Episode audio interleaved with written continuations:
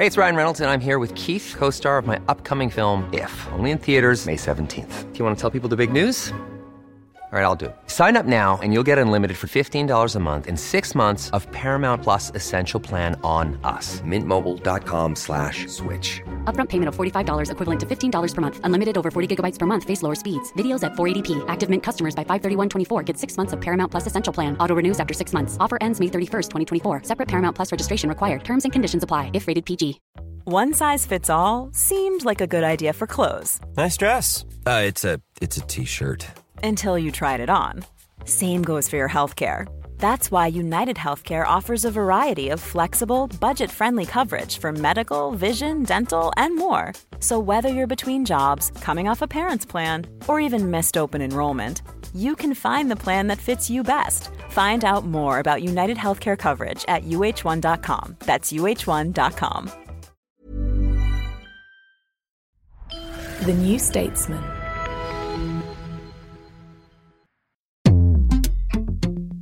Hi, I'm Anoosh, and this is the New Statesman's twice weekly politics podcast. In this episode, we'll be analysing the result of the SNP leadership election with our Scotland editor, Chris Deerin.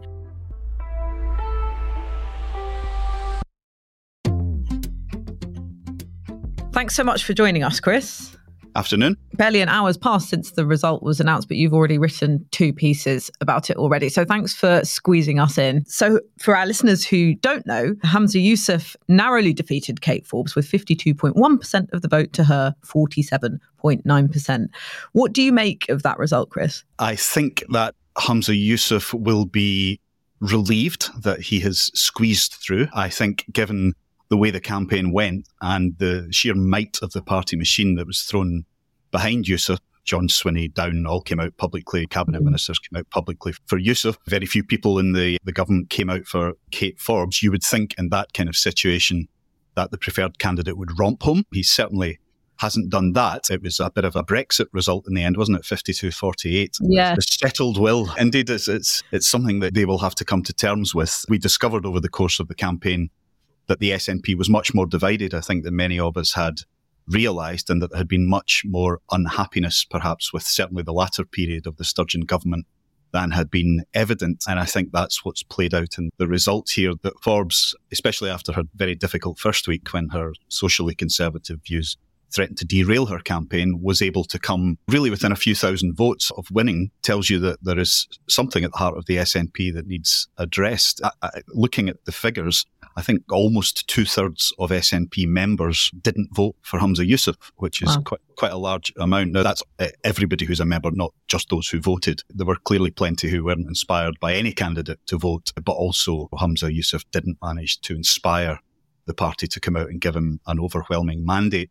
The other thing, of course, is that not just among members, but among the wider electorate, Forbes was by far the preferred candidate in every poll that was taken. She was getting sort of 30% support to 20% for Humza Yousaf. You know, there's a job that he has to do now, what, two jobs. One is to persuade the recalcitrant members of his party that he is the right man for the job. And the second and more important part, really, is to persuade the electorate that he's up to it, because I think the word I'm using to describe the general mood of the electorate when it comes to Humza Yousaf is nonplussed.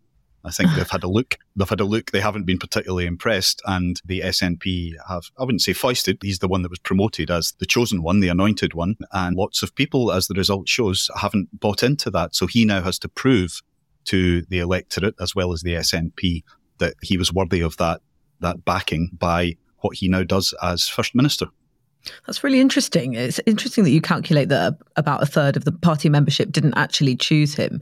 And I just wonder whether you were able to get a read on what members were thinking in the run up to this election, because unlike the Tory leadership contest that we had in England last summer, there, there weren't those party membership polls that could give you a steer on what members were thinking. It was very difficult for that very reason, Anoosh. Very hard to get any kind of scientific view of what members were thinking. But I guess we can look at this and say that there were those who wanted to put the foot down on independence, which is maybe where Ash Regan got her support, the kind of more Alba, Alex Mm. Salmond supporting more extreme wing of the SNP. And then the remainder, you would look at the Forbes support as being members who felt that the SNP did need to change in government, that the sort of Sturgeon approach to government and winning independence had run its course. She was the one who obviously described the, what the SNP had done in government so far as mediocre. She was probably the one who talked most openly about maybe a more patient approach to winning independence, about reaching out and winning over soft no voters, which the polls suggested she would have been more in a position to do. And Humza Yousaf himself described his candidacy as the continuity candidacy. So there were obviously a fair number of people who felt that they should carry on roughly as they were. It was interesting in his acceptance speech today that he talked about governing for all of Scotland and the SNP being one family but also in terms of the, the, priorities he would choose as First Minister. He talked about reforming the NHS. He's been Health Secretary for a few years now, not particularly rated, I think, by those in the NHS that I've spoken to, but the, the people in the NHS desperately want a period of thought and then reform. And if he lives mm. up to that, maybe that's a job for Kate Forbes now, you know, a big reform minded brain to be given a difficult job, which is always a clever thing to do to your opponents but also let her prove herself a public service job and perhaps win the SNP support for actually making some genuine reforms to public services. He talked about small business. He talked about childcare. He talked about more powerful local government. These are all things that I, my think tank Reform Scotland, are very keen on. I, I genuinely wish him well. And he's the only game in town for the next few years. If he delivers on this stuff, then I think he has a chance of showing that this is, in a sense, a renewal of government within the SNP, that they are going to take a different approach to things. He said they would try to govern well to persuade those who are unpersuaded by independence that they can do it.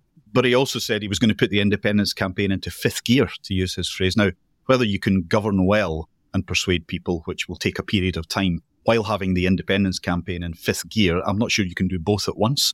So there's a lot of there'll be proof in the pudding on a, a lot of that about how he what he chooses to prioritise. Is it more of the Sturgeon full on running at the barricades on independence? There'll be a referendum next year, no, there'll be one next year, no, there'll be one next year, mm-hmm. or is it going to be we need to slow down a bit because we're not persuading no voters at the moment above 45 to 50% support for independence. If that strategy under Sturgeon, who was very popular and successful, didn't work, I'm not sure it would work under Humza Yousaf, who's far less popular and successful so far anyway. So the, it'll be interesting to see how he manages that, how he manages the splits in his own party, and how he governs as First Minister. Is, is he up to it? Does he have the capacity to be a reforming First Minister, a, a renewer of his party and government. We know that both New Labour and even uh, the Tories before that weren't able to re- renew themselves in government. It's very difficult when you've been in government for a long time to find new energy, new ideas, and re inspire the electorate to think that you're the guys. But that's his job now. So he will have to do, I guess, what Gordon Brown and John Major couldn't and find a way to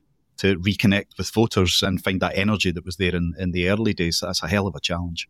Yeah, definitely. And what's interesting is you mentioned the divisions within the party, and I wonder what you thought that the leadership campaign taught you about the health of the SNP as a party, because it was a very fractious campaign, wasn't it? You mentioned Kate Forbes's opinions on sex and other sort of social issues coming up in her interviews about her faith, Humza Yousaf's own gaffes, and the resignation of Nicola Sturgeon's husband, Peter Murrell, who was the party's chief executive over the bogus membership figures. And there were many other top figures who were quitting from their posts as well well. What did it tell you about the sort of health of the party? Because they've long had a reputation, in England at least, as this party of discipline, sticking to the party line, and also an election winning machine as well, up until recently. The membership figures were in, in, a sense, the most interesting thing to come out during the campaign, partly because they tried so hard to not release them. if you're looking at the 2014, 2015, after the independence referendum, it was claimed they were as high as 120,000, which was a huge influx of new people into the SNP, and it's now emerged there's 72,000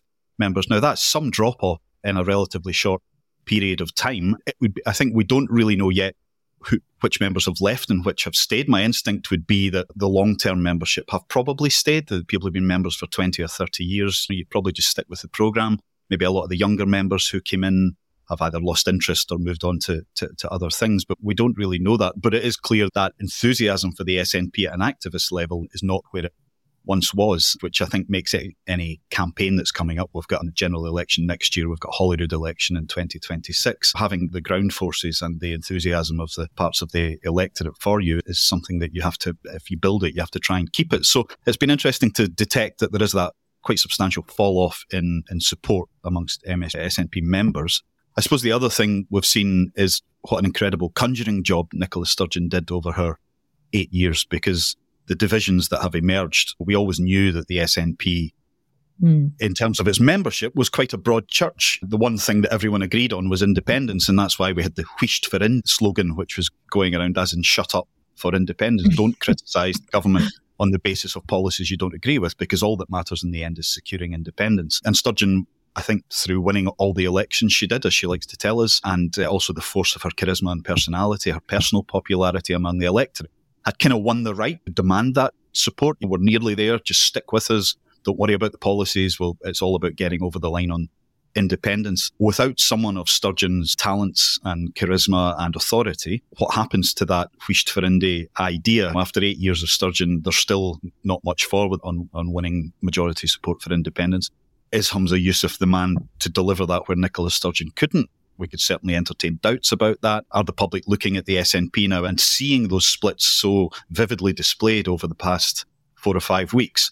Are they now looking at the SNP as they often look at divided parties and think, I'm just not so sure that you are any more the outfit that I thought you were? Are you capable of governing as a united party when you disagree on so much, including gender and uh, the way we go about securing independence, whether there should be energetic reform of public services like education and health. Have you just been in government too long? Is it time for someone else to get to have a go? So those are the kind of questions that have been raised by this campaign, if they hadn't been raised before. And it'll be up to Humza Yousaf to answer them and to prove that, that he can deliver that. So I think that's what we'll learn. The party is divided. Without a charismatic and controlling leader, those divisions will be quite easily displayed. There's been a big public rebellion, so will those voices go quiet now that someone has been declared the winner? And what does it do now that first flush of incredibly enthusiastic new members has gone and it's down to still a quite substantial 72,000, but it's not 120,000, whatever it was before.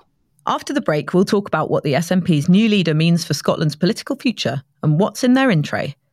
If you're subscribed to The New Statesman, you can get all our episodes ad free on the New Statesman app.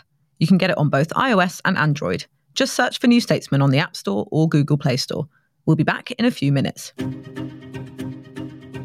If you enjoy the New Statesman podcast, then you'll love our daily politics newsletter, Morning Call. It's a quick, essential guide to the big political story each morning by me, Freddie Hayward, and Rachel Wearmouth featuring original reporting from Westminster and beyond, our analysis of the latest political news, and some recommendations of the best reads of the day. Sign up for free at the link in the podcast description.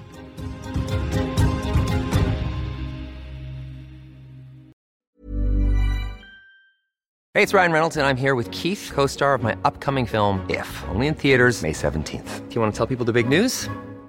All right, I'll do it. Sign up now and you'll get unlimited for $15 a month in six months of Paramount Plus Essential Plan on us. Mintmobile.com slash switch. Upfront payment of $45 equivalent to $15 per month. Unlimited over 40 gigabytes per month. Face lower speeds. Videos at 480p. Active Mint customers by 531.24 get six months of Paramount Plus Essential Plan. Auto renews after six months. Offer ends May 31st, 2024. Separate Paramount Plus registration required. Terms and conditions apply if rated PG.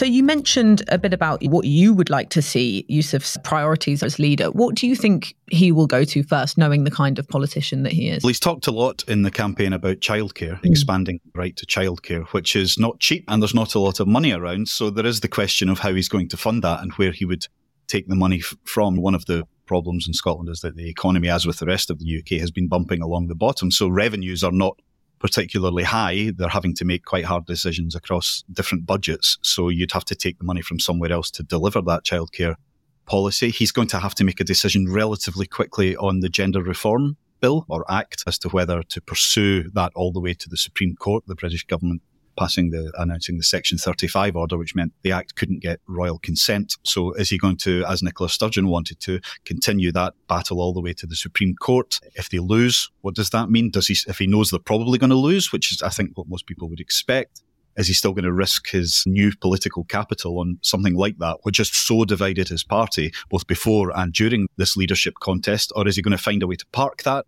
Is he going to find a way to bring it back to Holyrood and perhaps work out a compromise that might be more acceptable to both sides of the debate? Cost of living is unavoidably a priority just now, and he mentioned that in his acceptance speech. But what does that mean? What does tackling cost of living mean? Does it mean trying to get growth in the economy? He wants to keep the Greens in, in, government. The Greens are mortally opposed to economic growth. They would have walked out, I think, had Kate Forbes won because she's in favour of of economic growth in order to fund public services and tackle poverty. But she's not First Minister. So how does he go about doing that thing? I don't think he's shown huge amount of interest in the private sector and business and the rest over his 10 year ministerial career so far. So I, I don't really know what to expect him from him on that front. The Sturgeon approach to all of this was simply to carve out money and push it towards underprivileged groups, which is fine. But at a certain point, you run out of money to do that if you're not growing the economy and bringing more in. So I think he'll probably want to reunite his party by showing a degree of balance that he understands the need for renewal and a fresh approach to government. He'll need to, and maybe NHS reform as a way to to do that. I think potentially he's talked about a, national conversation, which is one of those terrible political phrases, but would be looking again at the NHS and trying to find reforms that would allow it to perform better within the free at the point of use demand. So if he does that, what's that going to look like? How long is that going to take? What impact does it have on support for independence? And uh, yeah, so cost of living, NHS reform, a choice on gender, and also a decision on the nature of the independence campaign, which I think perhaps a lot of people in Scotland are, it's been white noise to them for a long time. It's been unending in the background and kind of wearying if you're not an SNP or an independent supporter. Does he take the foot off the pedal? Does he change the nature of the conversation? Or is it just more of the same? In which case, I think the recent decline in support for the SNP and support for independence could become something that continues. And certainly the Labour Party in Scotland are not impressed by Humza Yousaf. Were hoping he would win because they thought he was the weakest of the two main candidates and are hoping to make serious inroads into the SNP seats at, at Westminster in the next general election. Oh, that was going to be my next question for you. So I'm glad you mentioned that because Labour is trying to spin this as a sort of boost for them. Do you think that's correct? That that's the right calculation that they've made there?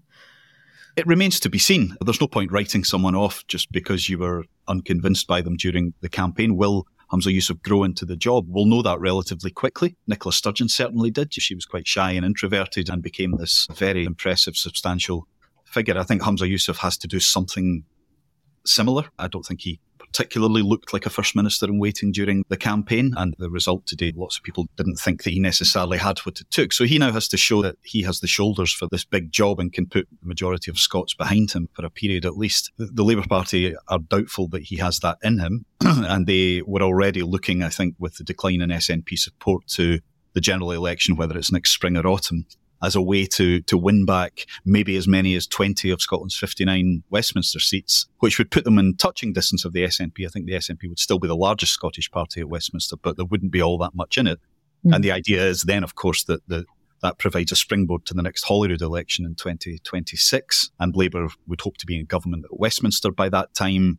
And selling a message of a Labour government in Holyrood and a Labour government in Westminster would be able to work in harmony to, to really drive Scotland's interests forward, as opposed to what we've had, which has been quite an oppositional relationship between SNP in Edinburgh and the Conservatives in London. Labour definitely see this as an opportunity. Uh, part of it depends on how Humza Yousaf now performs in the weeks and months ahead. I don't think he'll get much of a honeymoon because there wasn't huge public enthusiasm for him. I don't think he'll get the benefit of the doubt for too long if he avoids making some of the harder decisions early on, then I think he'll just, people will be persuaded that he was what they thought he might be all along. If he seemed to be a puppet of the Sturgeon, Sturgeonites, if you like, which is what some people painted him as during the competition, then that again will not play in his favour. He's got to be his own man. He's got to do some things differently. It's got to feel like a change and he's got to have some successes quite early on. Otherwise, I think this decline of the SNP, which has only really just begun and isn't necessarily fatal at this stage, could quickly become very hard for them to stop. Yeah. And that was going to be my last question to you, actually, Chris. So, this idea of whether or not he's going to be a puppet of the Sturgeonites or not, we were expecting under Sturgeon for the next general election to be treated as a de facto referendum by the SNP. Is he going to go through with that strategy or not? No, I don't think he will. I think the Sod policy was unpopular within the SNP, but also deeply unpopular within the country which didn't like the idea of being railroaded into voting for one thing in a general election, which is obviously about many things. There might be a sort of version of it, which is give us the support for, you know, independence at the top of their manifesto, give us the support for that, and we will go into a Holyrood election, perhaps demanding a referendum. They'll no doubt demand a referendum if they do well in the next general election, but if they fall back in that election, uh, which I think is likely a bit anyway in the general election, then that will take the edge off that argument a bit. If they're not the thing about the SNP is they've all, they're like a shark. They've always got to be moving forward, always eating new things, always growing And when that stops happening, the only way really is backwards. And it's very hard to make the case for a referendum which hasn't been granted so far if you're actually on the downturn. So that, that'll be difficult for them. I think they're probably looking more to the next Holyrood election now. But again, if they fall back there and if Labour are able to win back seats and be in a position to properly hold them to account by being close-ish in numbers, that's going to make it very difficult for the SNP to, to say that there's public demand for a referendum. This is why I think a lot of people, including me, have been saying that the moment for independence is gone for now. It's, we've had nothing but moments for independence over the last eight years. We've had Brexit, we've had Boris Johnson, hugely unpopular Tory government, a cost of living crisis. None of this has pushed support for independence up as things have started to change. An SNP party in government for 16 years sense that it, they might have run their course at this point. I don't think, despite what the, the independentistas say, that there is really much appetite for carrying on down this route of constantly hammering away at the need for a, a referendum. It's almost a, a, an approach of diminishing returns by this stage. So they need to be clever. I think they need to go away and govern. And this is if they're given the opportunity, go away and govern properly, think hard about reforming public services, concentrate on the economy, show some uptick in these things over a period of time. It could be as long as a decade because it takes a long time to reform public services and to get an economy up on its feet and persuade people that, that you're doing what needs to be done. And at that point, you can say, look how well we've done within the constraints of devolution. Imagine what we could do with independence. But that, that can't be done in a year or two years or probably even five years. And whether the party has the patience for that and whether the electorate is willing to give them that much more time to to change the way they're, they're going to approach it while still in government. I'm not sure. We'll see what happens in the coming years, but certainly Labour are they've got their tails up. Keir Starmer has been up, I think, every week for the past four weeks. You can't move for a shadow cabinet minister up from London in a constituency that Labour are keen to win back. If you go to the Central Belt, you'll find Wes Streeting mm. or you'll find any of the others, and often Keir Starmer. I don't think they're going to let up on that because they can sense the opportunity and but that sense of momentum, inevitability towards independence that Sturgeon always argued was there, I think that's gone. And I think Labour want to drive home the point that that's gone. And if that becomes received wisdom amongst the Scottish electorate, it makes their Labour Party's job of taking seats for the sake of better government an easier sell. That's so interesting. Thanks so much, Chris. And I'm sure we'll have you back soon to assess Humza Yousaf's first early days as First Minister. Thanks. Indeed. Thank you. Thanks so much for listening. If you'd like to submit a question for us to discuss on a future podcast, you can do so at newstatesman.com forward slash you ask us.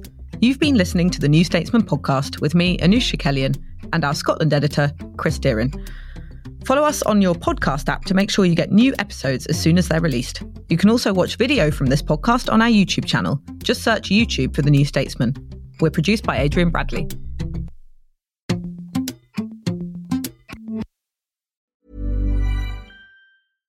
Imagine the softest sheets you've ever felt. Now imagine them getting even softer over time. That's what you'll feel with Boll and Branch's organic cotton sheets. In a recent customer survey, 96% replied that Bowl and Branch sheets get softer with every wash. Start getting your best night's sleep in these sheets that get softer and softer for years to come. Try their sheets with a 30-night guarantee. Plus, get 15% off your first order at bollandbranch.com. Code BUTTERY. Exclusions apply. See site for details. This is the story of the one. As a maintenance engineer, he hears things differently. To the untrained ear, everything on his shop floor might sound fine, but he can hear gears grinding or a belt slipping. So he steps in to fix the problem at hand before it gets out of hand. And he knows Grainger's got the right product he needs to get the job done, which is music to his ears. Call, clickgrainger.com, or just stop by. Granger, for the ones who get it done.